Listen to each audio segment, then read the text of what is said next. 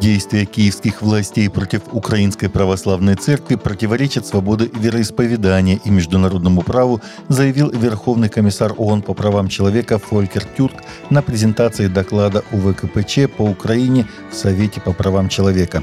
Я также отмечаю свою обеспокоенность по поводу свободы религии и убеждений на Украине, учитывая продолжающиеся действия властей против Украинской Православной Церкви, Законопроектом предлагается установить процедуру распуска любой религиозной организации, имеющей связи с Российской Федерацией. Эти предлагаемые ограничения права на свободу религии, как представляется, не соответствуют международному праву в области прав человека, сказал он. Кроме того, Тюрк призвал разрешить использование всех существующих на Украине языков и защищать права меньшинств. 18 декабря этого года Ватикан выпустил новое руководство по теме благословения лиц, вступивших в однополые отношения, заявив, что католические священники могут благословлять однополые пары в знак пасторской близости, не оправдывая их сексуальных отношений, сообщает информационное агентство CNA постановлении, которое также применяется к католикам, вступившим в повторный гражданский брак без аннулирования предшествующего церковного брака, а также к парам, находящимся в других нестандартных ситуациях, подчеркивается, что такие благословения не могут предлагаться таким образом, чтобы это могло вызвать какую-либо путаницу в отношении природы брака, о котором документ утверждает, что это единственный контекст, в котором сексуальные отношения обретают свой естественный, правильный и полностью человеческий смысл. Доктрина церкви по этому вопросу остается твердой, заявила Дикастерия, доктрина веры в своем заявлении от 18 декабря этого года. В декларации подчеркивается, что благословение может даваться только спонтанно, а не в контексте формального литургического обряда. 18 декабря в информационном центре ТАСС в Москве состоялась пресс-конференция, посвященная благотворительному фестивалю «Звезда Рождества».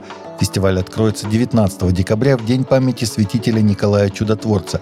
Организаторы фестиваля рассказали, в чем смысл масштабного благотворительного события – Идея большого рождественского фестиваля давно витала в воздухе и, наконец, реализовалась. Об этом на пресс-конференции рассказал Владимир Федосеев, художественный руководитель фестиваля «Звезда Рождества» и главный дирижер Большого симфонического оркестра имени Чайковского, который он возглавляет уже 50 лет – мы живем в не очень спокойном мире, но у нас есть только музыка и любовь к музыке. Я возлагаю на этот фестиваль огромные надежды. Сейчас много разных фестивалей, но такой впервые, сказал Владимир Федосеев.